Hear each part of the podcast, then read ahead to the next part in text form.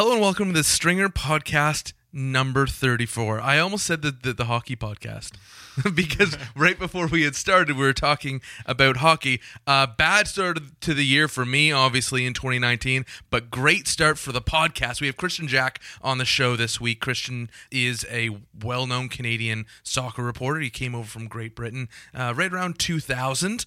And uh, we talk about his time at the score, his time at TSN, and we've kicked off. I'm not sure if you heard, we kicked off a brand new podcast as part of the Stringer family. It's called KJ and Caldwell, a football podcast. So we get, oh, actually, we don't get into that at all, Dylan. We went the full hour. We didn't talk at all uh, about the new podcast. But we knew. We knew it was coming. We knew it was coming, so maybe we just didn't have to. So get to know Kristian Jack. I guess great music mind. Uh, we kind of go through some of his favorites. The time that he got to interview one of the Gallagher brothers. We talk about, as I said earlier, his move over here, and just you know soccer, his soccer life in general, and the way our lives have intertwined a couple times during a couple uh, big Toronto events. So yeah, Kristian Jack at Kristian Jack on Twitter, or you can follow at a football pod, which is the Twitter account for the new football podcast. Oh, and at a football pod on Instagram. It's the exact same. Before we get to that, though, we got some weekend news for you. Friday, January 11th. Actually, I was really excited because I picked something else for Friday, but then I saw this. This came up. A Princess Bride showing at the Cinesphere. I haven't seen uh, any shows yet at the Cinesphere uh, since they've reopened it and started showing films in there. This might be my first. This might be the one that I want to go see. 7:30 it plays 955 Lakeshore Boulevard West. You can't stink and miss it. It's right on the water in Ontario Place. Uh, head over to ontarioplace.com and you can get your tickets 7:30 p.m. on Friday to see The Princess Bride, probably one of the most quotable comedies of my early childhood. At least, I think, in comedy land. It's one of the ones that I was allowed to watch. Saturday, January 12th, Trevor Noah is at the Sony Center for the Performing Arts. Just for Laugh is bringing comedian and host of The Daily Show, Trevor Noah, to the Sony Center. That is the best description I've ever had because it's right to the point. It's only one paragraph long. Trevor Noah, 7 and 7.32 shows on Saturday, one Front Street East. If you want tickets, Seat Giant can be your hookup. Head on over to seatgiant.ca. You can search Trevor Noah. You can search Saturday, January 12th. You can search Toronto alone if you want, or the Sony Center. Any of those four things. Just search them. Trevor Noah's going to come up and get yourself some awesome tickets for what's going to be a great show. Uh, he's in, I think he's here all weekend. At least Friday and Saturday he has shows. Sunday, January 13th. This is not so much an event I think you should go to, but it's a public service announcement. I feel like I have to impart this on you so that you stay away from it if you really don't want to see what's going on. Uh, it's a no pants subway ride at 3 p.m. It starts at the Eaton Center in downtown Toronto and goes to Osgoode Station. It's happening simultaneously in 50 plus cities around the world. The No Pants Subway Ride is a celebration of silliness to bring a smile to commuters' faces. I don't know if a smile is what they're going to get. Don't forget your dance shoes. They're throwing a No Pants Dance after party. That's really hard to say. I would just wish they had a Trevor Noah description, including dance offs and prizes for the raddest No Pants. Uh, it starts at 3 p.m. You meet upstairs at the Eaton Center, uh, the Dundas Street entrance at 3:20 ish. They lose their pants 3:50 ish. Pantless parade from Osgoode Station to the after party, and 4 p.m. the after party kicks off. So, as I said, this is not something I'm going to be attending. It's kind of weird. It's like that naked bike ride that happens. Totally not my scene, but I thought you should be aware in case you're bringing your kids downtown to like go shopping, pick up some winter clothes, I don't know, stuff you do on Sunday. Watch out for the no pants party on the subway. Okay, that's it for the weekend. If you don't love our ideas, it's cool. I get it. It wouldn't be the first time, but you can do one of two things. You've got to act, though. You got to do something. You can either reach out to us with something that you've got coming up that you'd like us to promote because you're going to be there by hitting us up on Twitter at Stringer Podcast or shooting us an email events at thestringer.ca or you can just go to seatgiant.ca and figure out your own damn weekend. You don't need us. You're a big boy or girl. You know what you're doing. They've got everything from concerts, sporting events, theater, live shows, and comedy. Just use promo code STRINGER at the very end and you can save yourself a couple dollars on your purchase. That's everything I got for you before we get to Kristian Jack. Remember, he's at Kristian Jack on Twitter, or you can follow him with the new, newly minted, now ready for subscription KJ and Caldwell Football Podcast at a football pod on Twitter and Instagram. Okay, Dale, uh, my voice. Have I let you speak at all during this opening? I'm not here. This is 2019. I don't speak at all. No more speaking for Dill. We'll see about that, Dylan Wilson. No, I think we're just both hungry and we want to get lunch. Happy New Year. Let's ring it in the way I like to ring everything in with a sax.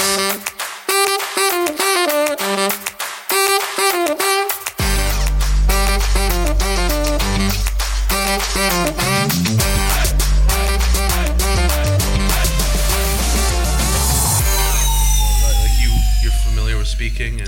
Uh, I'll try. I'll do my best. I heard a funny story. Is it true that you've brought your own windscreens before for microphones? did I hear that? No. no. Oh, I did hear. I did hear that, but I was like, oh no. I'm like, are we gonna have to have a separate set just for KJ? Just so you know, it's, like you can take it out of the wrapping. I remember. That's not me. I remember. I'm not gonna say who I was working for because it wasn't Leafs TV at the time, but they wanted me to use a communal IFB. Oh, really? And I was like, Oh, oh, no, no, a bit- I'm good, thanks. that's- I brought my own. Yeah, yeah. Like I have it. They're like, Yeah. oh no, it's cool. We clean it every time. And I'm like, I don't care. no, No, it has to go in my ear. Not that there's anything in my ear. Mm-hmm. Like, it's not like I'm ingesting anything. I don't think there's anything. No, no. Like I, I don't know what we could transmit. like there's not pink ear disease that could transmit, but but I just don't want to. No, no, I'm with you. I don't want to think about it. No, I do carry a pack of wipes around a lot with me. Do you? I do clean down. I do clean down my entire seat in a plane, the entire seat. No way. Oh yeah, Before you like screen, uh, screen, armrests, seatbelt. because you just don't. Well, they don't clean that, and like literally, like a lot of the flights I've just done lately, the plane has just arrived. I've just watched those people get off. Right. Ten minutes later, I'm going You're- back and I'm yeah. sitting in that person's seat who's been touching the screen and everything. And it's not your. Well, you I mean, who knows what they have? I know what I don't like is when they didn't get the garbage out of the pocket. yeah, yeah, yeah. That that's and so usually I get on the plane pretty quickly. Right. And I'll grab it and I'll stuff it in the one next to me. I just I, I don't want to I don't That's the equivalent of getting in an elevator and going, the guy's coming, press Yeah. the button to close the door. Do you live do you live in a house or in a building? I'm in a house. Oh, you're in a house. Okay. No, there's some days like you can gauge how happy I am Right. based on how I treat people, what my elevator etiquette. Yeah, yeah, of course, yeah. And I'll get home and like Saturday night. I had just one of those nights with the boys, but I get home and you're not having anybody. You're like, I gotta get upstairs, like, Yeah. quick. And then you you can hear because you have to like go in the main door where you swipe your key card, then like go around a corner. Mm. So if you are just if your doors are opening and you hear someone buzz in, like you know that you've got a good 15 seconds before they round the corner and see the elevator. It's class. And you can just like really quietly do it. Yeah, yeah. The worst is I've had it where I hear the person mashing the button, like mm. even on my floor, because they hear me lock my door and I go to the elevator and I can hear them. And I'm like, motherfuck. Yeah, I, I, I didn't want to ride with them anyway, and I just take the stairs. I think they should just make a rule now where you know you have elevators and you have like you go to a condo building and you have like three elevators. Just make like one of those elevators only if you want to ride on your own. And if so, so if there's just see if there would be a lineup like that one's available, you got to go with the people. But no, no, I'm taking this. Like you line up. You know, fantastic idea. It's like it's the Yeah. express line, Exactly, or yeah. a kind of But express actually, line. it could be longer, but you No. just don't want to like you don't want to get in the elevator. You don't want to deal with it. so you have Yeah. to go on your own. So I'm not. I'm, I'm, no, I'm waiting. I'm waiting. or they could one. just take the what's the like what purpose does the close button have in an elevator exactly. just remove it That's true. like you could keep the open button i get that Yeah. like i one time was walking my dog and i just wasn't paying attention she pulled at the last second and ran out the door Yeah. back towards my apartment Okay, yeah, that and so you have to like hold open and the people in the elevator held the door open while i went and got my dog i get that what do you need the closed one for know. I'm with you. Kristian Jack on the podcast today. How's that for an intro? There we go. We're really good people, I swear. Like on the inside, deep down. It's all good. All good. How's it going? We're recording this in December, so we're right ahead uh, of the holidays. How are your your shopping done? Your planning done? Yes. What's what's the holidays like in the Jack It's all done, really. I mean, I don't. Uh, we have a big birthday in my house, so my daughter turns twelve on Christmas Eve. so uh, that is um, really the beginning of all the festivities, but it's also the delay of Christmas a little bit because Right. it just comes down to her and it's all about her. So it's a special day. Uh, it's a special day for her, and she loves it. We, you know, when when we had her, uh, it was always one of those concerning things. Oh, it's right near Christmas, and everyone's like, "Oh, that's a shame." Like, no, no. Jenny and I were like, "No, we are very determined to make this extremely positive for her," and it has been. She loves it. She's off school every day, every year for Christmas, for her birthday, and she has her big day. So, to answer your question, it's all about her right now, and as it should be. And then Christmas morning will be a, a, whole new day. So. You have two kids, right? Yes, my son. My son Yeah. just turned eight. Yeah. How does he react to the whole Christmas thing? Because I would that's where I would be worried. I grew up with two other brothers, and first of all, brothers can be a pain. Like the boys are their own like Oh, warped yes. little humans. Yes, they are. And I would totally if my brother's birthday was near Christmas, I would be the one thinking that I have to screw this up for him. like I it's not fair that he gets like glory for three days Mm-hmm. or whatever. I've got to find a way to mess this up. So your boy, but being at eight, maybe he He's pretty good, he- actually. he's still yeah. a good, Yeah, good kid. yeah, he's good. Hasn't been spoiled yet by hormones. Not at all. No, actually, he's uh, yeah. I don't know. We've done something really well with him. I think. I don't know. We look. I don't know how we've done it sometimes, but he's yeah. He's he's a better human than we are for sure. There's no question about that. He's got he's got a heart of gold. He's excited for us for a birthday as well. So it'll be good. You have a brother. I do. Yeah. Yeah. And Younger, you younger older- brother. Oh, he's Yeah. younger. Yeah. he And is. just the Yeah. two of you? He looks older though. You were about to say you thought he was older, right? Uh, I was. I always let people say that. I don't want him listening to this and be like, they always say that. that's all good. Damn Canadians. It's just the grey on my brother's hair that ma- makes people think. the one, the one good thing about being blonde is that it hides the grey a little bit longer. Tell me about it. Yeah, exactly. Yeah. I got it. I, like the odd time I see it coming in in my beard. Yeah. And I'll see like the odd one come in. I'm like, oh, don't you dare. so you got the rocking the wicked beard right now. Oh, I don't. thank you. I don't have a beard because we literally just did my show yesterday. Right. So people who see me and I haven't been on TV for a while, they were like. Oh, you! Oh. I'm like, yeah, I would have this all the time if I could. I- it's it's I have to shave for my show. because there's also there's like a balance and I'll notice it where it's just you get out of the shower or whatever and you're getting yourself ready and you look up and you look at yourself in the mirror you're like oh no you look homeless like it's time I to, like that look. to trim it back no I like the it's meant to be there look Yes. like it's supposed to be on your face I'm with you. You don't want to go all like Brent Burns, San Jose no Sharks. look. and it's just long and Yeah, scraggly and just- disgusting Yeah, yeah. It needs trimming. I uh, I came across something interesting that you decided as a family to move over from England. like it right. wasn't just a you decision. It's true. It was a whole family decision, mm-hmm. and you're like, oh no, we thought we could find you know a, a better. I don't want to say better life, a different life. Yeah, what fair. what was it? Because you're not like you're 20 odd at the time. Yeah, just very your- early 20s, Your yeah. brother's probably then a couple years younger than you Yes, yes. not older than you yet. That's right. He will get older than you He in, a, in, in a few years. Yeah, yeah. But what what is the catalyst to that decision? What what's going on that Uh, yeah, you're like, hey, you know what, North America, you got something right. It's probably the one question I, I get asked more than anything else. Oh, so then we'll move on. Um, no, no, in terms of the reasoning for it, I think the thing is with my field is that there's a lot of people who absolutely adore England, Mm-hmm. you know, because of what I do and I do the Premier League and everybody who loves it over here just say, why would you want to leave that country? And it was never really about leaving something that was broken. It was about finding something better. Mm-hmm. And I've always been obsessed is a strong word, but I'll go with it. Uh, North America has always like very mm. intrigued me. Mm-hmm. Obsessed with it a lot of the time, and um, I found a lot of love in the United States. First of all, like I love that lifestyle. I love all the sports. I love the positivity of mm-hmm. North America. And I went to Atlanta first because I interned at CNN mm-hmm. in the '90s, and so then we I went there and did that, and then we came here as a family in 1997. I was 19, and we, instead of staying in hotels, we were we were brought in by um, friends of a friend, and we stayed with them for two weeks in Burlington, where I live now. And they would just stay with us. And then we, instead of getting that look of what it's like to be on vacation, we got that look of what it was like to live. And we got another look and in, in, insight into what it was really like in North America to live as a family. So then we went back and started that whole process. And it wasn't an easy one. You know, you have to go through act, you know, and see whether you can get here. And I was then officially no longer a dependent on my parents because I was 21 or over. So my application took longer. They moved here before me, and I carried on. I was working full time in, in sports journalism in England uh, for newspapers, and then they came, and then I went, and then eventually came afterwards. And so yeah, it's uh, it's been 18 years now, which is incredible. You said you like the positivity of North America. Are You still feeling that right now? Yeah. I had. I'm sorry. I don't want to put you on the spot, but you said it's positivity, and I'm like, yeah. I'll tell you why. Maybe I live a bit of a sheltered life, but it's still remarkably positive for me. Um, and I'm not necessarily talking about culturally or obviously the big issues with you know political leadership and things like that. I'm just talking about everyday interaction.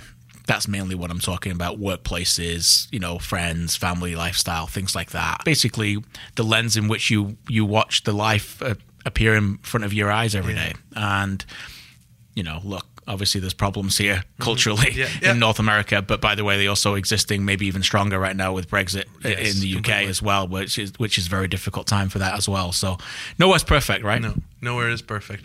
It must be the weather. That's what I'm gonna say. It must be the gray skies. That's why. If there's less positive outlook, you know, maybe it's the gray skies in London. Uh, Yeah. Or in England that, that that bring the people down. I always have a great experience whenever I go over, but I Oh. also get the ability to be the foreigner. Yeah. right, and that's always Oh, look, there's a I'm a lot of things. item. Sorry to interrupt. There's a lot of things about the country that is just brilliant and that I miss. I miss the the the uh, the camaraderie a little bit. I miss the the comedy. The the comedy is is the by, by far and away the best comedy you'll ever find over there. I'm not just talking about what you're watching on TV. I'm just talking about between each other. Yeah. You know the um, the ability to consistently have a go at each other and really know that they don't really mean it. Like when, when I first came here, I found myself doing that to some people, and then it, they were like, "Why? Why are you being so mean?" Or Yeah, what, yeah. I was what, like, what did I do wrong? What did I do like, to you? I didn't realize it was a little bit more of a sensitive culture here than it was there. Um, so I certainly do miss that. And and they know how to have a good time. They know how to have a good time, uh, uh, but they also work really hard, just like we all do. Mm-hmm. And um, sometimes it can be, you know, it's an it's an overpopulated country. It's a busy country, Mm-hmm. and um, as much as we live in a very busy area here, I, I still think that I can find a little bit more tranquility in in this side of the world. Yeah. I came across an interesting interview with someone. Uh, I was just watching it over the weekend, and it was just, you know, it was a nothing interview. I don't want to say that, but, you know, I'm just kind of going through things and my brain's processing. And, and he's an entertainer, he's a singer, and he said that like he pointed to these things he did at three years old. And and just these these funny little things as a child in all those formative years that his parents then always remind him of. It's like remember you used to stand in front of the radio and cry until we put it on. Right. right? Or you used to like dress up in your dad's most ridiculous stuff and and and dance around singing a song. He told a story where in grade school he brought in uh, a recording of born to run uh, that he had like recorded off the radio and and on the tape wrote his name on it Amazing. and told his, all his friends that no that was him like at whatever age he's at and that immediately gave me flashbacks to me being a kid and I had a flair for the dramatic. I, I, I Really? I, I don't. Me get out of town. Come on. I, um, and I just remember putting on these plays with my cousins and my neighbors in my parents' living room, and they're holding like a wine and cheese, and we're just determined Mm-hmm. to put on like the Ten Commandments or something. Like we picked w- the most ridiculous thing Great. to put on for them. You've always wanted to be in sports Yes. Where how far back can you trace that how what earliest like are you with a notepad at like five doing box scores Yeah, I am. Um, yeah, pretty, pretty much. know the answer Not box that. scores, but I mean, I, uh, I, I was. I mean, my dad loved sports, and so I was really just followed him everywhere I wanted to go. Like we grew up in a very sporting family. Me and my dad and my brother. My mom just had to get involved, you know, if she wanted to be, and she did. She went everywhere with us, and we went to watch lots of different sporting events, live sporting events too, which is something in the UK. I think they do a little bit better than they do here in mm. terms of making sports more family accessible, I suppose. And there's lots of different levels. It's not just about the elite levels of the top class leagues. There's lots of other events going on in sports that are a little bit more. I guess the the weather helps over there that it's a little bit more open, twenty four seven, Mm-hmm. and then the, then the real stark contrast of the weather you get in Canada. Um, but yeah, I just loved it. You know, I love sports, and then I, my my son's the same now that I was when I was a kid. That so many reenactments used to happen in my house. You know, so whether I was playing with soccer guys like in a Subbuteo playing or or playing with like we're a big motorsport family playing with bikes or cars as a kid just just on the floor playing with them. And then I would have pens and paper and I would create my own championships and all that stuff. You got it. From a, from as early as I can remember that I, I wanted to do that. And you know, I wasn't blessed with incredible athletic talent in certain sports. Um, there was one sport that I was pretty good at that wasn't soccer, but so then I realized Darts. that, that cricket actually. Yeah. Oh, but- was it really? Yeah, yeah. Um, but other than that, there was really nothing else that I felt like that I could be really professional at. So Mm-hmm. it was like, okay, well, find a different way. And I love to write. I Mm-hmm. still do. That's really my major passion. I love writing and. From a very early age at school, the one the one class I loved was English, and I just wanted to just continue to bless. The the, the dream scenario for me was watching sports and writing about it, Mm-hmm. or creating a story around that, and that was that's still the desire today. You, you said your favorite course was English. Uh, I despised, for whatever reason, every English class. Right. I just, I, I, I think it was more the forcing my hand to read something. Like it, it felt so structured for me. Yes. And and I always like in my head I was never going to take English as far as like after I didn't have to anymore. But then when I left high school, I had collected every single English credit available. Right. Including like um like ancient writings, playwriting, English media, English literature, like everything. I, I don't know how it was. It just seemed like it was the next. I'm like, oh, and this seems interesting. Like, Yes. it's not English. I'll just explore it, and this seems interesting. And I think it's just a way. Uh, it's the creativity working itself out. 100%. And and it's not the having to read a book. It's almost for me it was like having to bs the report at the end Mm-hmm. and like how how skillful can my writing be Mm-hmm. to convince a group of people that i know what i'm talking about when i don't and funny enough i think i've taken that through my career Oh, this guy, eh, he's always self deprecating. Um, no, I know what you mean. I, I think there's an ability, for me, it was always an ability to take the reader, and I try to do this now as a viewer, to a place where they didn't see it, even if they did see it. You know what I mean? Show them something they didn't see and tell the story a little bit better than it could. And um, yeah, that's something that I'm talking to my daughter about now. She loves to to write, but she doesn't like to read as much. interesting. so it's like I'm just like, well, if you read more, you become a better writer. You know, it's it's obvious. But So, um, but yeah, so that for me was was was something that I was always interested in, and you know, I never would have imagined it would take me to television, but that was just, I guess, the way that the media works when I worked when I came here. if you if we're on the same path that means in a couple of years you're going to start a sports documentary and then you'll do that and then you'll you'll open up your own shop after There that you go. because i had gotten in i broke in at writing i was mm. fortunate I, I started writing so you said that you love motorsports and i got my start in automotive Right. and so i that's when i was first published at 18 was in automotive and then i kind of went down and i was like oh you know what? I'm going to get into like more sports than just hardcore automotive. Um, and then that's when I got my first job, like writing because I did freelance pieces, and then that developed into a job where I was writing full time. And they're like, "Do you want to be a reporter, not just like a writer?" I was like, "Oh, this is neat." And then that led me to on camera, mm-hmm. and I realized I think pretty like even though I love talking, I don't think I like the formality of being on camera. It, Right. You have to shave apparently yeah, I just every you that. Yeah, see? like it's Yeah. it's just hard. It just didn't work for me, and I moved into a producer role. Yes. I think because I realized what first of all what an IFB was, Right. and that you have someone in your ear, and then they're kind of in at least in my experience, they were giving my, me my points and counterpoints, Mm-hmm. and that was hard to not be independent. Like I, and I just didn't feel my independence there. But you come with such. And, and as a viewer, you come with such respect and such a wealth of knowledge. Thank you. You're welcome.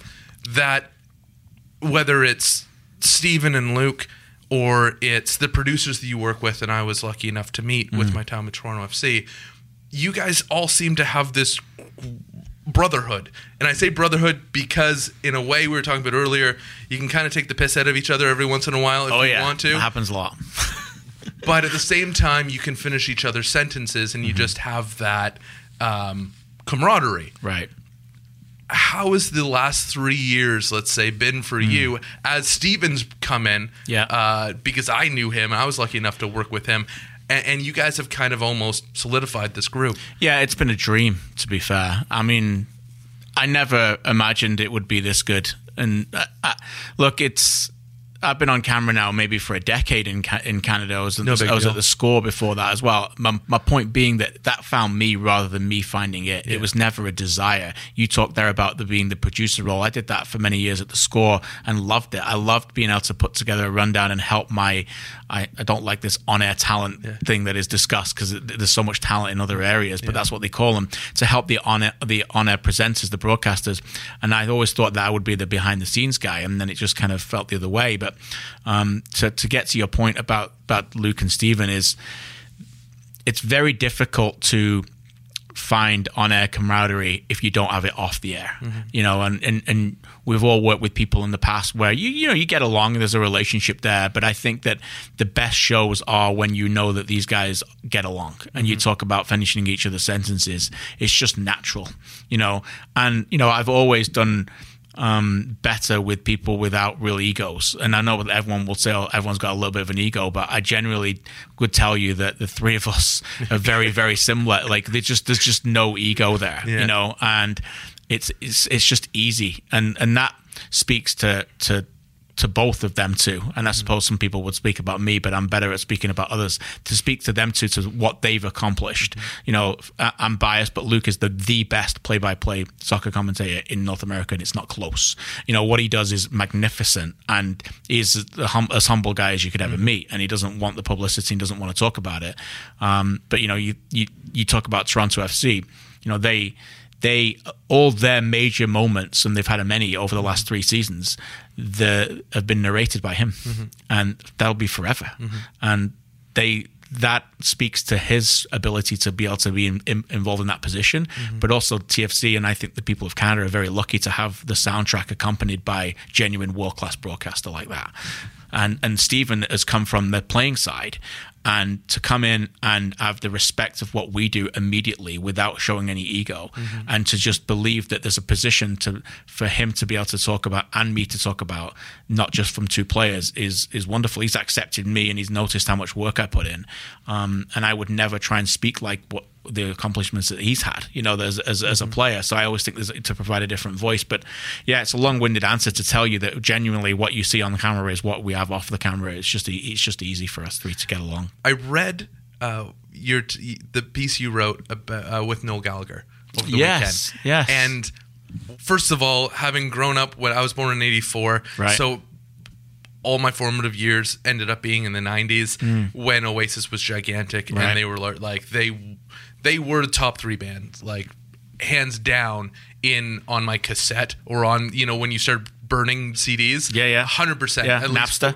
Napster. Yeah, yeah. LimeWire. I don't suggest any anyone use these things. Just buy the songs now. Scary that some people listening to this are probably like, "What's that?" What's what? Oh, no. Napster. Is it a sleeping aid? exactly. It, it's an alarm that you know Yeah. only lets you sleep for the right amount of time. Yep. Um, but you, I, I had because I had read an interview with you that said that you were at a festival or something, and and you felt Oasis was just way beyond you, like they Yeah. were so big. Yeah. And then here you are years later on a different continent, d- way advanced from that. That's right. And and and here's the person that you once thought was out of your reach. Right. And sports and media in general provides those opportunities and Mm-hmm. i think that's kind of cool i remember for me one of i think it was my second ever interview was with wendel clark and growing up a toronto kid having been born the year before he was drafted first overall and having a dad who thought that you know wendel was the second coming of christ Right. um, I, I was getting ready. I was told with like 30 minutes lead time that, yeah, you're going to get them. We have them for you. And I'm pacing around. And as I told my mom the story afterwards, she went to my brothers and she was like, I think Clayton's lost it. Like, I think he's so down, so far down this hole that he doesn't know where reality is anymore. Right. you must have had like you have it probably at least a dozen of these experiences that you just get to add up and and put in this this experience bank. Yeah, I, I um, I've I've always had a real passion for interviewing people, mm-hmm. and I try and make the interview always about them. And I think that's That's where we differ. no, No, this is very different. This is a conversation between us two. But you, you know, I've had the fortune and pleasure of working with you on some of these projects now. So you've seen how we work together. Like we did the Zlatan together was and different things. And and the the Noel Gallagher one came about because we'd worked um, with some people at TSN to know that he was in town, and we were actually had a live Premier League game that that day, and we were like, let's get him on the Premier League coverage, and and then at that point. The collaborative, we came together and said, "Look, we need to be able to make sure that we get the best kind of interview here." Because originally, we were going to get back to your IFB point. We were going to do what we call in the industry a live double ender. So mm-hmm. we would be in the studio, all three of us, and at that point, I think it was Jason, Luke, and I, and we would get, "Oh, join us now from Toronto Hotel is is Noel Gallagher," and he'd be like just listening to you, and I Yeah, and, and I looking just looking at a and I'd blank be like, camera. guys, and- this is a disaster. Mm-hmm. It wouldn't be a very good idea. So, like, okay, so I said, we need to send someone there. And they're like, okay, you're going to do it. Like, So they sent me there to do this interview. But the, the, the No biggie. But the funny story about this whole interview was, so you know that you can do interviews in the industry and you can be fake live. So you can do an interview and like, oh, go live now to this to Toronto Hotel. And so I initially thought that's what we are going to do. Yeah. Because as you know, when I prepare for interviews, I do a lot of reading of books or watching many, many interviews. And I try to make, much like this Latin one, as unique as possible to people who've done literally thousands of interviews. Mm-hmm. I want that one to stand out and be different. Mm-hmm. So I'm preparing for this interview. And of course, Noel Gallagher, one of the major consistencies about all interviews is swearing. Mm. So we go, oh, yeah, we, we're going to go live. I'm like, yeah, fake live. No, we're going to go live. I'm like, what? Are you guys not do your research? and then they're like, but you've got to tell him you can't swear. I'm like, I'm not doing that. I'm like, I'm not doing that. Noel Gallagher's going to come in. I'm going to shake his hand and introduce himself. Hey, I'm Kristian Jack from TSN. By the way, we're doing an interview. You can't swear. That's not going to be well. Because, by the way, knowing Oh, Noel Gallagher, hell, let's go. Knowing Noel Gallagher, I think Yeah. that will probably mean that he'll swear more. Right, completely. So I'm like, no, no. like, don't test So me. at this point, this is not. I'm no longer an interviewee. I'm a psychologist at this point. I'm like, I'm going to measure measure this room. So at first we're in there, and, and you know, the, the execs from Sony are there, and then you think, okay, he's going to come in with his herd of people behind him. No, Noel Gallagher comes in. He's on his own. He comes in, sits down. He's he's he's class actually. He's great with me. He's a Northwest lad. I'm a Northwest lad. He's Manchester. I'm Preston. He imme- immediately starts talking off camera, thinking I'm an instant Man United fan. I'm like, no, not a Man United fan. Fine, fine. So that makes him feel better Okay, already. better, yeah. So then I'm like, okay, we're going to go live. So I tell him, thinking we're going to go live, and I'm and I'm at this point betting that he thinks, okay, we're live. This guy's a decent guy. I'm not going to be able to do the swearing. So we do the interview, two segments. I'll come back. We'll go back after the break. We do two different interviews, and it went swimmingly. It was great. So then afterwards, I finish him shaking hands. Like, okay, we're, we're going to do one more, and it's um, a, a double ender with Michael Landsberg on a, a OTR that was around at the time. So then I sit back and watch it. And at this point, I think he understands that it's not live. And then, yeah, every swear word comes out of his mouth. So I was like, You're just dabbing your forehead. You're like, man, it doesn't have to be me. Yeah, so they so they can obviously beat that out because Yeah, it's, pretty, it's, it's completely. fake live, Pre-recorded. But I'm looking back and it's still to this moment thinking, why did we not fake live these interviews? And why did you put me through all this unnecessary stress, Stress. before I interview, as you said, one of the stars of the of, uh, and I went to his concert the night before as well, and he, was, and he, and he is great. He's great live. Um, what a voice! Uh, and you know, because I just love music, and, and and so yeah, it was it was a special interview. It was great. It went really well, and and, and again, put it down to some experience. And maybe next time if he comes, I still suggest we fake live. I uh, we were talking earlier uh, before we got on the mics about th- the connection of being in a group mm. and witnessing something together, and that's why people still go to movie theaters, or that's why people go to bars and sporting events live because they they like the ability to share in a moment with a group of people. Mm. There's no better representation than at a, a music venue, and you know that every word that's being sung is only being sung in that one moment, and what an experience. Mm-hmm. Uh, I, I, I still, my brother and I travel every year, uh, generally go see the Foo Fighters play. Yeah. Just because they've kind of been that band since Right. we were kids Right. or younger, uh, teen years that, that we've connected to. And so we're like, oh, we'll still do it. And we become like those guys. Right. Uh, and, you know, this past uh, Canadian Thanksgiving, we went down to LA because they put on Cal Jam. And here they brought out uh, Krist Novoselic and they played like five Nirvana songs Amazing. or six Nirvana songs using Joan Jett as one of the singers, and it was like I you just can't believe what you're witnessing, and that's what music gives you. Not only does it give you a great story and incredible writing and all the things that I'm attracted to with entertainment normally, uh, let alone the ability to play an instrument, which I pretend to, but th- I don't know. It's it's ranked right up there with my sports ability. um, but you get to experience something and have a moment with at a concert hundreds or thousands or tens of thousands of people Yeah. that's so unique and you have to be present for it Yeah. and then you can leave it behind and put it in that memory bank as oh i, I was there when that happened Yes. You need to move on Yes, yes, hundred percent. I worked at a radio station. I mean, my entire life has been about trying to get into the media industry. So when you graduate, you from- succeeded well done well, when when you graduate from uh, like when I left school, I went I did media studies rather than just journalism right away. I did journalism in university, but media studies was great because it enhanced my passion for music and Mm-hmm. radio and photography and all of the different elements of media that they put you through to help you, you know, to try and find the one that you really loved. Mm-hmm. I always knew that it was writing, but it was great to get that experience through everything else. And then I worked at a radio station and we did lots of different stuff there. And actually, one of the venues that we once did, we hosted this venue with all these different people come in. We were the Spice Girls were there. That this was i read about this Yes. you were backstage I was backstage with with the, Spice, girls before they were really the Spice and then Girls. you were like oh it doesn't matter Yeah. because i'm here to see cast was That's right. cast Oh, that's my band, by the way. That's my band, Cast. Yeah, they still exist. They came back and they've been playing songs for fun over the last three years. Uh, but yeah, so I was there for Cast, and Spice Girls were literally like we were sitting on the table right now. They were, they were right next to us, but we didn't really know who they were at the time. And then they went on to be like mega stars like in university in the 90s like we were like they were like the band like a bunch of guys it wasn't me but i was i was given a different one but for our christmas party i was given a different role but five guys dressed up as the spice girls. Like it was they they transcended music in england at that time. It was they were enormous and i believe they're coming back and doing a concert next year in the uk which has been an incredible sellout already. Um, but yeah music's been so important and, and, and obviously cast is not many people are going to know who they are but like cast manic street preachers the verve. I went to see the verve. Live in wigan which is where they're from and Haigh Hall and they- they're one of their first outside ever gigs um, and wigan was like 20 minutes from where i grew up all of this is like northwest England it's where I was. The cast is Liverpool, you know, Manchester's obviously Oasis. So I was in the middle of it in the nineties and um, but I love everything. I love all music. Like my parents were into Motown and I love that. You know, I'm a big Kygo fan. I love Kygo. Like Really? Yeah, I love that's my that's the thing I love. That's what probably what I listen to more than anything right now. Yeah, I just love I love Kygo. Everything that that, that guy's done. I think he's an absolute genius.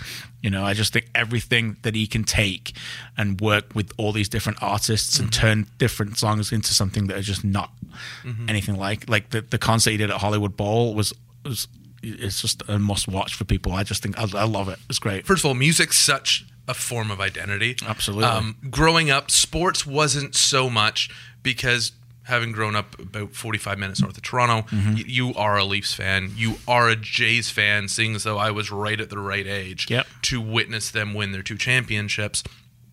So you don't really so much identify with sports because we all like the same thing, but music is that piece that you can wear on your shirt. Great point, And- yeah. and, and, and it says who you are and it says what you believe in. But I remember it being towards the end of the high school, my high school years, where I realized, wait a minute, I can. And no, I was in. Funny enough, I was in English literature class. Okay. and seated beside me is this guy named Wes, and Wes wore really dark makeup and had really long hair, and he played in one of the hardest metal bands to come out of Newmarket, Ontario, but. He really liked Beyonce, or he really liked Destiny's Child. Oh, yeah, and he's like, "No, but listen, like it's clever." And we used to sing like uh, "Bills, Bills, Bills" Mm-hmm. and "Say My Name." We used to sing it back and forth in the class, and something clicked in my head. I'm like, "Oh wait, we can just like good music. Like we don't have to be so constrained Mm. Right. by by by identity." And I wanted to just be a punk rocker. Or I just wanted to be into whatever. Mm. And then all my doors opened, and and from that, like I then took a dive into classical, which is very interesting. Mm. And then country has become a big part of my life, and I never thought that would be the case. Yep. But the ability, much like I find in film, to express a moment or feel a moment more with a style of music. Mm. It, it, it almost it becomes soundtracks to certain parts of your life. I think of Collective Soul as a band, and I always think of doing homework in grade ten. Yes. right, and and you just get these these very uh, visceral connections and memories because of them. Yeah, I completely agree with you. Um, and that's what's great. As you said, I love how you put it. It's the soundtrack of your memories of your life, you know, and it's all about mood. It's all about the mood you're in and everything like that. And for me, I sometimes, well, I don't live close to where I work, so I have a long commute a lot of the time. feels so bad for you. I don't You're mind such it a at all. It's fine. And, um, but a lot of the time, and, and you know, my other love for sport is baseball. So in my commute, if I'm not listening to baseball chat, I'm listening to music, and a lot of the time it's music. And Mm-hmm. particularly when you, if like some of the World Cup shifts we pulled this year were very long, but even just a Premier League double double header shift, you know, when you talk like that on there for a long time and it requires a lot of maximum concentration. I'm far from saying that it's a, a strenuous job. I'm, I'm, I'm not pl- claiming that, um, but it is something you you know you have to pick your right words and everything. You can be mentally exhausted by the end of it. So you get in the car, you just want to relax, and that's what uh, you know. I couldn't even imagine those drives if it wasn't for some of those some of those bands that you we, that we that we mentioned and, artists like like Kygo. I heard about the book. Is the book true? There's like the lore of your book, and you just have these. You, you Oh, have my these- notebooks. Your notebooks. Yeah, yeah, I have many. Yeah, So obviously, okay. So I- Stevie will probably be able to tell you all about I, that. I, as I'm well. speaking in code and in secret here. Um, everyone kind of handles. I think of Paul Hendrick, someone that I shadowed and looked up to Okay. uh, in my time in Yeah, hockey. great. And he has these Manila, Manila folders. Okay. And it's filled with information, but more than that, it's the things he's written in permanent marker on like the the, the wings of the folder, Yes. front and back. Yes. That's kind of his cues, and, and it's what helps him. You know, it's his preparation method Right. you have like volumes i'd Right. imagine of of books from all your years covering sports That's right. and that's your method Yes. how does take us into a page or a preparation Yeah. for a match let's say Well, so I have, um, depending on the, the season, I have the the, the, the, the, the notebook. So I u- it's usually 300 pages, and then I'll have tabs depending on, you know, so I can quickly get to the teams. Quickly, a, a quick story on this. This began when I was at the score doing live games with James, James Sharman. And I, re- I quickly realized that, you know, the ability to know everything immediately was very important or know things that you wanted to talk about was very important. So when we're doing live television and you're going back and forth and, and things would develop very quickly, you don't know where you're going to go. So you don't know who's going to score a goal or where the story is going to go or who's going to lose heavily. And you've got to know that very, very, very quickly. And so it might literally be, okay, we're coming back up the break all right, now we're going to talk about this team. Mm-hmm. And it's like, all right, we're going to ask you this, this, this about this team. It's like, okay. So for you to com- completely keep that whole thing in your mind, there's some people who do it. They're complete geniuses. I didn't, I don't have the ability to keep everything in your mind the entire time. And so I would prepare that way for that, and I've, and that, I've continued that ever since World Cups, European Championships, Ma- Major League Soccer seasons, everything. So I have the ability to just go back and look at things, make notes myself. But it features everything. It features results, stats, quotes, um, quote- a lot of quotes, a lot of managers' quotes, a lot of ideas that I've written down, um, and stories. When you know, I read the newspapers, because people would say, well why don't you just put it on a on a computer and then you because it it, it was to be frankly, it was the ability to get to it as fast as possible that was important about writing it down. And also, there's something about when you write it down for me that it sticks, Yeah. and it was sticking a little bit more rather than if I just type it into a, a into a file in a Google Doc. Mm-hmm. Okay, well, I've typed it in, then I can type that in. It's fun. Is my brain really working at that point? It's not. It's just automatic. You know. and i think there's something with the eyes interaction with the flickering computer screen Right. that kind of like shuts something off back there Yes. and you ask the guys here and i feel bad but whenever they have something to send me i'm always like can you please just print it out Yes. like i need to put something into my hands Yep. and flip through it and use a pen and make Same. marks on it mm-hmm. in order to interact with it and then it's like we have this little relationship now me and the information Yes, and I have these relationships with these four color pens. They're very big for me. I, it's the only thing I use. You know, the Bic four color pens. Sti- really? Oh, yeah. Like the red, blue, black, and green. That's the one. What do you use the green for? Um, everything, uh, different things, different things. So it would be different. no one uses Yeah, green. No, I don't use the green. To be fair, you bring that up. It's a great point. I've thrown out many pens where there's only green ink left. Right. Yeah. You're like, so what you're right. gonna do with yeah, this? but most of the time, so You the, should give it to your boy. I should. He's like, this is amazing. I have a green pen no I- one uses green. It's true. I don't use green very often because you know when you write it, you, it just doesn't stand out off No. the page enough. Um, so maybe they should change that color to something else. I'll take suggestions. Um, but yeah, Orange would be great. exactly. A highlighter. Just yeah, make it a highlighter. Highlighter would be great. Uh, so yeah, I, and, and the other thing too is I create spreadsheets for the teams. Mm-hmm. So on each team page, I have like all the players down the one side, and I do this for TFC or for Premier League and everything. And then per, I have boxes like so if they play 34 games, I'll have one to 34, and then down. So I have codes. So if they play the 90 minutes, they get like a red tick. If they play 25 minutes, they get like a blue 25. Things like that. It's just so I know. So the abili- At- at an ability, glance, a quick glance, and to ability to know he played last week or he didn't play last week or Greg Vanney makes three changes this week and here you go these are the teams or like I, I, I know instantly because I looked at it but that TFC only played you know the same lineup back to back games last year once and that Drew Moor and Chris Mavinga didn't play a game together last year didn't play one minute together in MLS and I knew that right away because of of my of what my page tells me That's wild. First of So- all, to know that they had to go through the whole year not having two of your the the, Like, the, your the two center best backs. centre backs yeah uh, they can't play a minute together. Yeah. I, uh, admittedly, I've told this to Sean before, and he thinks I'm crazy.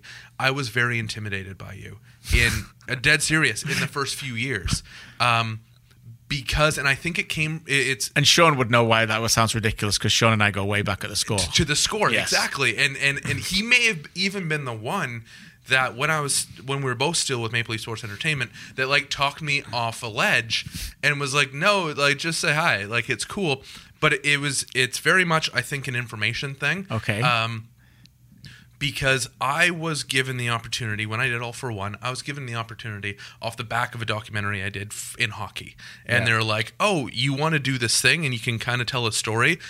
What do you think of this? You have a TV series.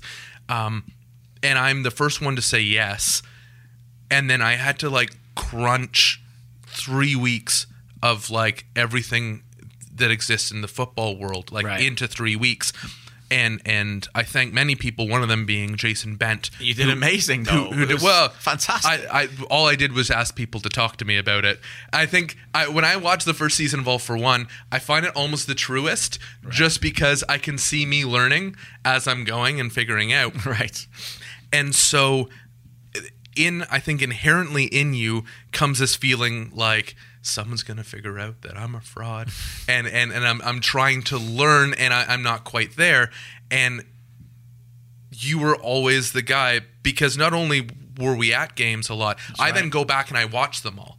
And so I can process it because as I said to you earlier, I need I need the commentary Mm. to really start understanding why things happen. Yep. Um which was always funny because when we'd be at the meal room, like on the road, they'd always have the afternoon game on, let's say, if we're Mm. playing Columbus at night. And the players would never listen to commentary, be on mute.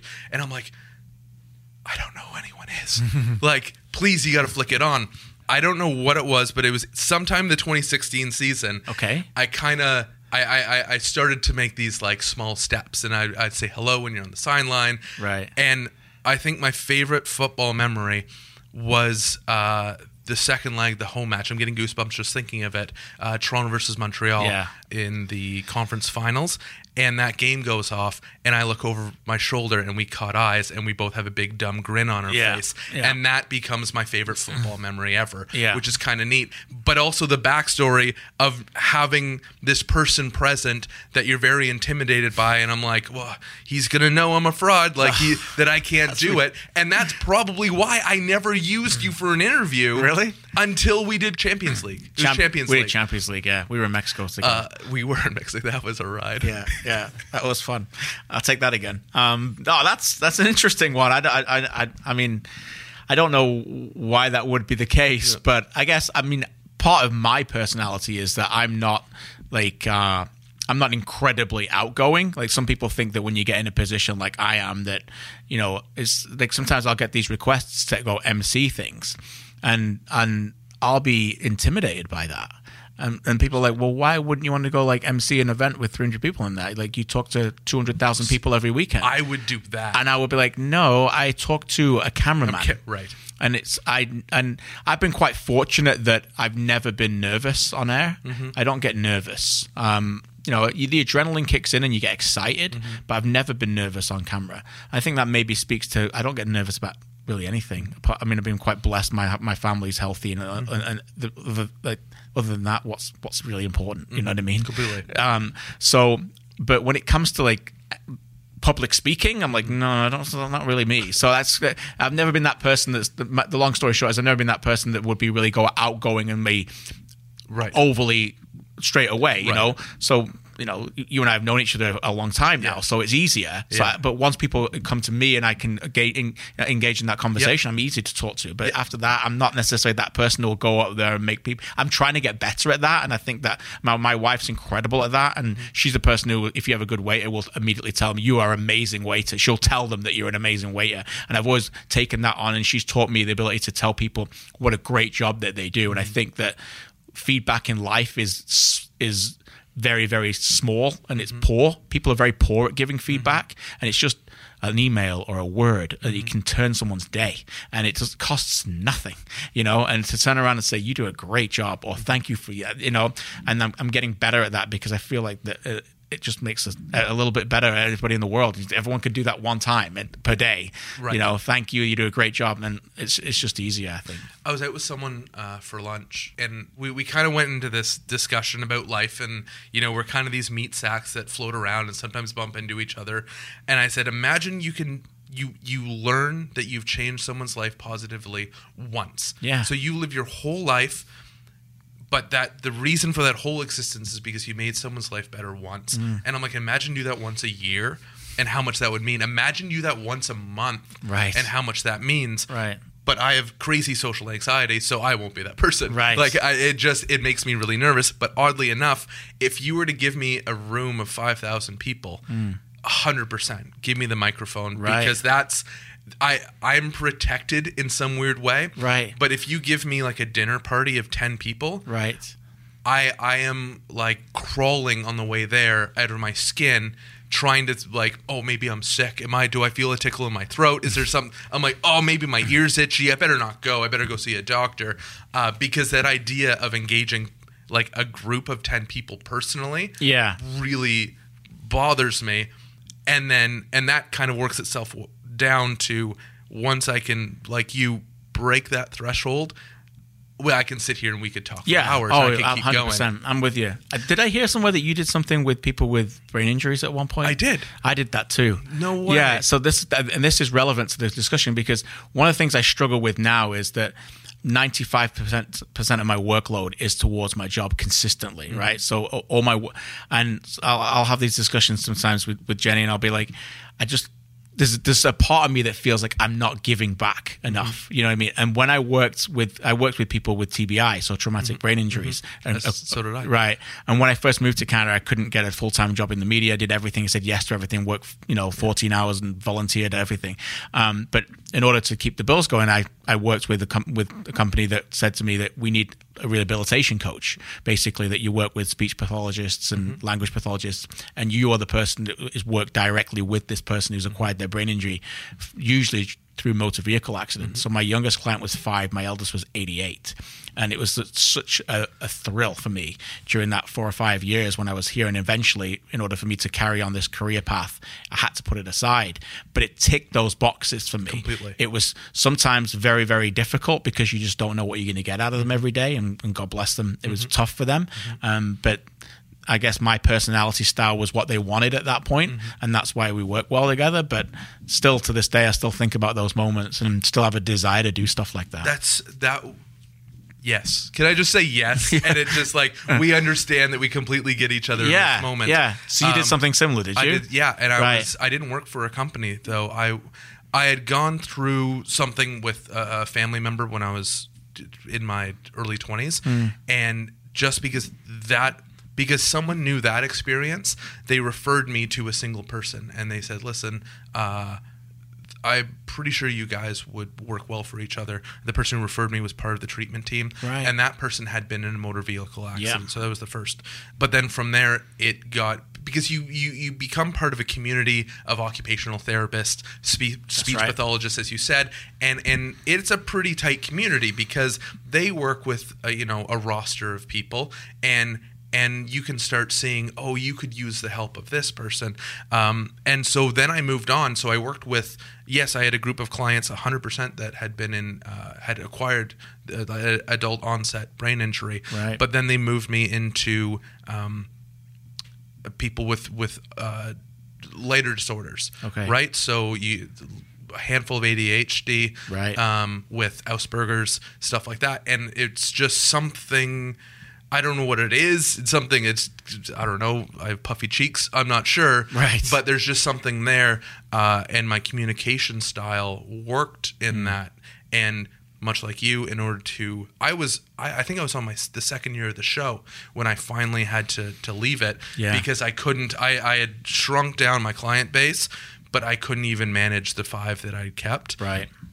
And I had to leave it, and that was very hard for me. And last Christmas, a year ago, I actually flew to Vancouver and spent with one of the families Oh, that I that I had worked with like ten years ago. Amazing. uh, because that's kind of the connections you build. Yes. and I think those are all the pieces that I've taken into that I applied to my interviewing Yes. right when, when when you are just trying to connect with a human and you're just trying to see things the same way Mm-hmm. and and relate or maybe not relate but just kind of figure that out and figure that balance out with someone else uh, that's I, and I don't do it consciously but I think that's just what my brain wants to do when I'm you know talking with whoever it might be Yeah, that's wonderful to hear. Yeah, it was uh, like much like you. I was doing it during the day, and then I was working um, as a script writer for people like Tim and, and Sid and, and Greg Sansone and Martine and all those great people at, at the Score for many years. When I first started the Score in 03, I was doing that from like six o'clock till two in the morning, and then I would go back and start again, and then eventually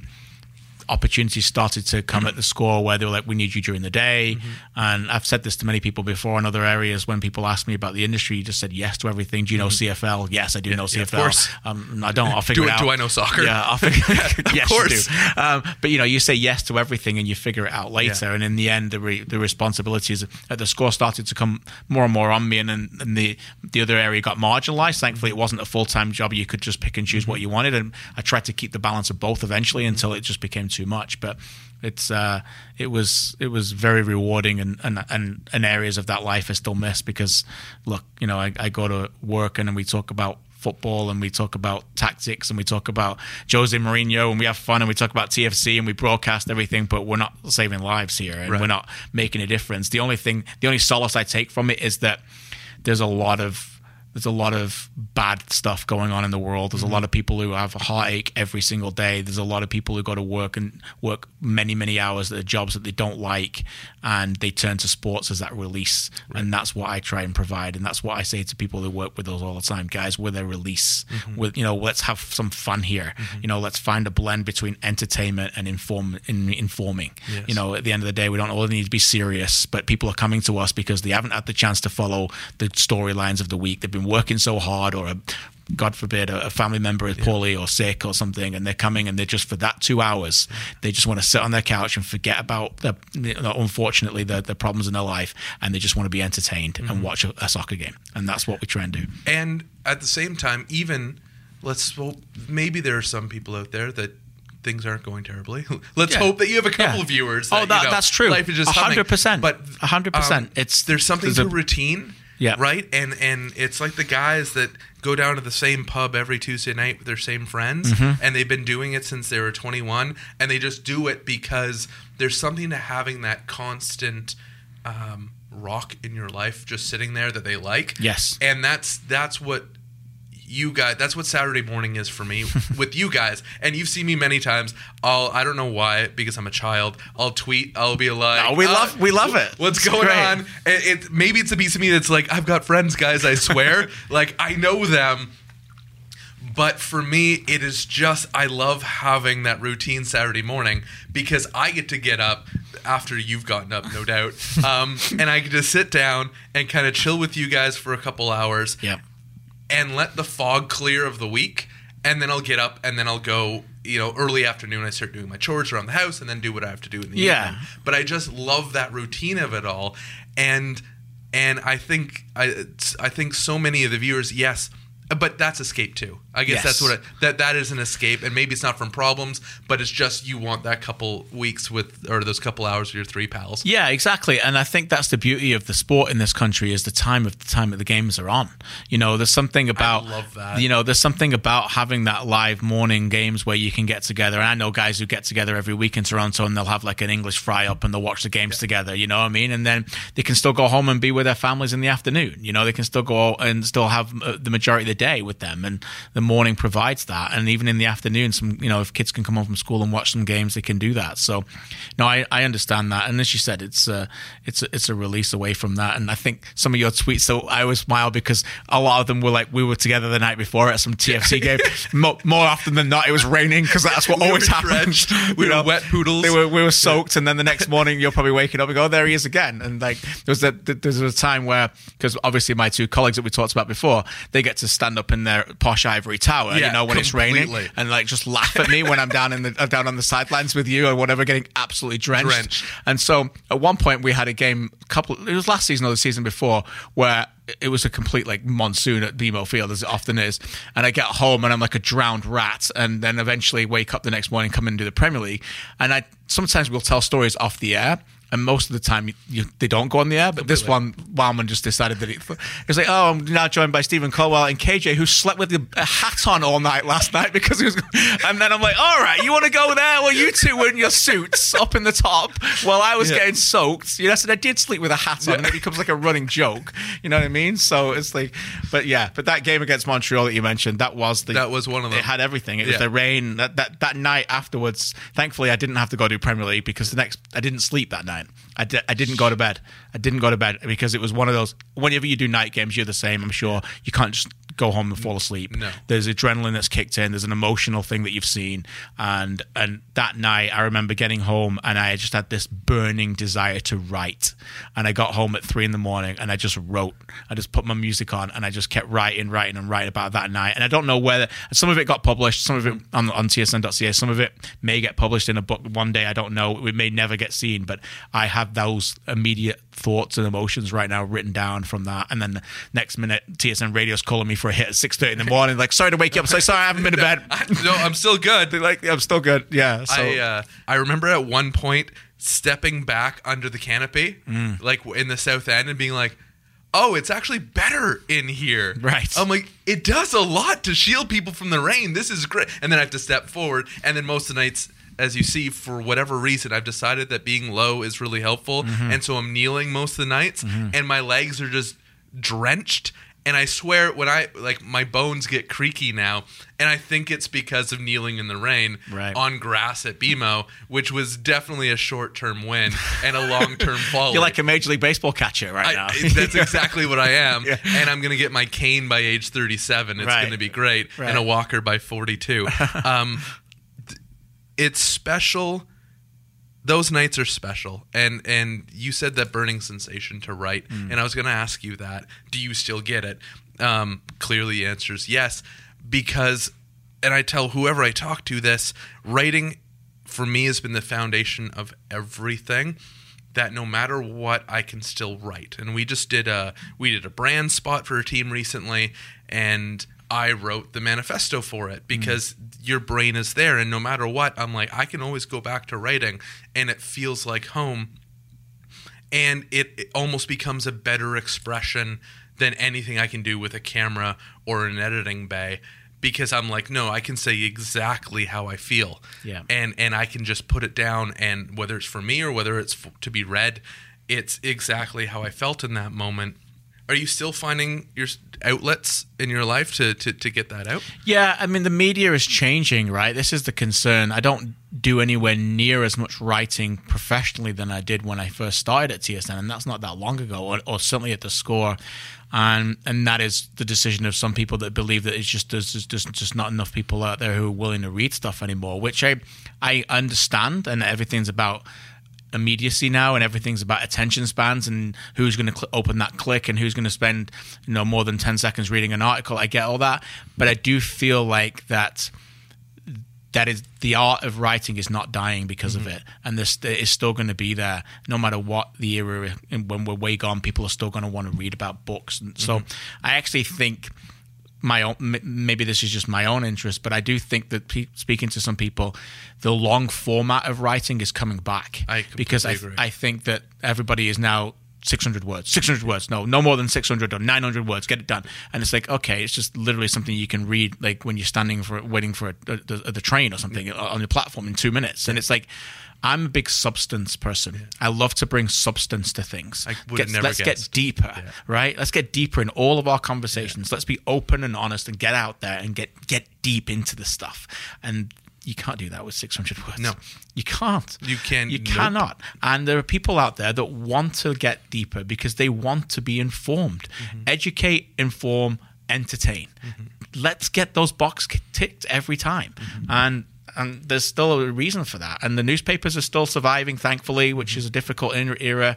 Um, and I still believe, and hopefully I'll be writing more and more going forward. And I still think there's something there. I don't, you know, a hundred years from now, they're not going to look back at a 400 word update. No. To to to have a key into who our society is. 100%. Someone will have written a long form book of how we went through a phase that we only wrote 400 words at a time. Yeah, and yeah. that it was like the max amount that our brain allowed. Yeah. Um, but that I my my doorway into writing was doing long form features. Right. And that's just where I like to live. Yeah. And I'm Sean and I talk about this all the time that we we believe that yes, it's on the rise or it's on the comeback, but there's going to be the right avenue for that. And it's on people like us, I think, almost to start creating the right avenue Yes. Yes. because we're both fortunate in the sense that I'm, you know, you're 18, 18 years here. You, oh yeah, 2000. yeah, course, yeah, 18 years in Canada. Yeah. And, and I'm yeah. I'm two decades into a media career, which I'm I can't believe. Like Same, you yeah. tell five year old me that I'm going to spend 20 years in sports. Right. He'd probably say how because Yeah. he was smart, but uh, it. I hope we can find a way. I hope, do, I hope we can find a way. Um, because I miss that, and I, much like you, have gone home and I'll write long pieces and be like, "Well, I have nowhere to put it." Yeah. So it just gets saved in a draft, and and maybe it comes out one day. one of the things that one of the nicest things people said to me i remember a couple of people said to me that night actually what i wrote about that night in montreal that montreal game someone was like oh frame that i framed it i printed it out framed it and put it on my wall and i'm Brilliant. like that kind of stuff sticks with me because when i was a kid i always wanted to be an artist and i'm rubbish at drawing right? So I, I i never understood this aspect of why we go to art class because i'm like no i just can't draw. I could sit here with an art teacher for the rest of my life and you could teach me different strategies and different ways to draw. I'm rubbish. I just i don't have the ability to draw well. So it's pointless Yeah. you know? But so uh, my way of expressing a wonderful piece of art is trying to do it that way you know and that's like you the same way in in in your capacity that your ability to try and reach sustained excellence everything every single thing you put out there that's art. That's the same way and it's a level of exp- and you will not put out things that you're not com- completely satisfied with. It's the same with us you know in our industry. It's a weird like damning sword isn't it? Mm. where sometimes you're like i just can't do it. Yeah. it can't and and i've been told you can make this so much easier on yourself Yeah. clay you can just make this so much easier on yourself just you, slap some footage together and kick it out. And i'm like are you out of your mind? No, no. but for whatever reason. And it, there's no byline on videos but i'm like my name's on this. Yeah. i'm like i can't just put it out. Yeah. well, i don't feel anything yet. And they're like what? It's a ticket promo clay. I'm like i need to feel something. I'm the same way. Every broadcast we do, you know, we when we were doing Champions League, Europa League, Premier League, MLS, and like we don't have Champions League and Europa League anymore, but we got to the point where World Cups, we were doing almost 200 shows a year, sometimes live shows, and you've it's not just the live show; it's the preparation you've got to put in, and the the thought of showing up to a show. And maybe I've only done it once or twice. Even thinking about it, I get this hole in my stomach, feeling like not prepared for that show. And like, oh no, it's okay. It's just a Thursday Europa League, and it's like, no, it's not. It's like somebody out there is it's watching. everything you are Somebody is watching. Yeah. Uh, That's their big show that day, or somebody's watching that for the first time. Let's go out there and show them. No, we can do this. that's someone's preston out there right. Yeah, Yeah, that's what's going on. exactly right. So anyway, that's just I'm I'm with you. That just try and be the best you can be every time. That works well because I think I've had you for I've kept you for an hour and I know you have a busy day, but that works perfectly in the way I like to end every single show or every single podcast because I believe that we have the ability to wake up every morning and and set our mind on exactly who we want to be and be the best version of ourselves regardless of maybe where we fell short yesterday or the day before. And and you know it's it's i think kind of damning of or, or it's very indicative of society of being like well you know what i had pizza last night for dinner so i guess i'm just going to wake up and have shit today Right. like but i believe you can wake up every morning and make an effort and and do even like all the small things you do add up to the big things. Yes. Um, I once had a client actually tell me that uh, someone I had worked with that she had been told if a person can wake up every morning and make their bed, that person can conquer the world. And I thought that was brilliant because I know even with myself how hard it is to wake up and just want to make my bed every morning. And I think of her every single day as I get up and I'm like, oh, I better get off to work. I'm like, take two minutes, make your bed. Yeah. Because if you can set your mind upon one thing, uh, you can set your mind upon everything. And so with that, I like to take tell everyone to do the simplest thing they can and be good to themselves and eat their vegetables. so if you can help me with this as we say goodbye, Yep. from myself, from Kristian Jack, from Dylan, obviously, you know, running the levels, doing all the technical producing, from uh, Luca, who edits this afterwards, and from Sean, who does tons. Tons of great things and keeps me sane most days. Uh, everyone, please, please, please be good to yourself. And eat your vegetables. Bye.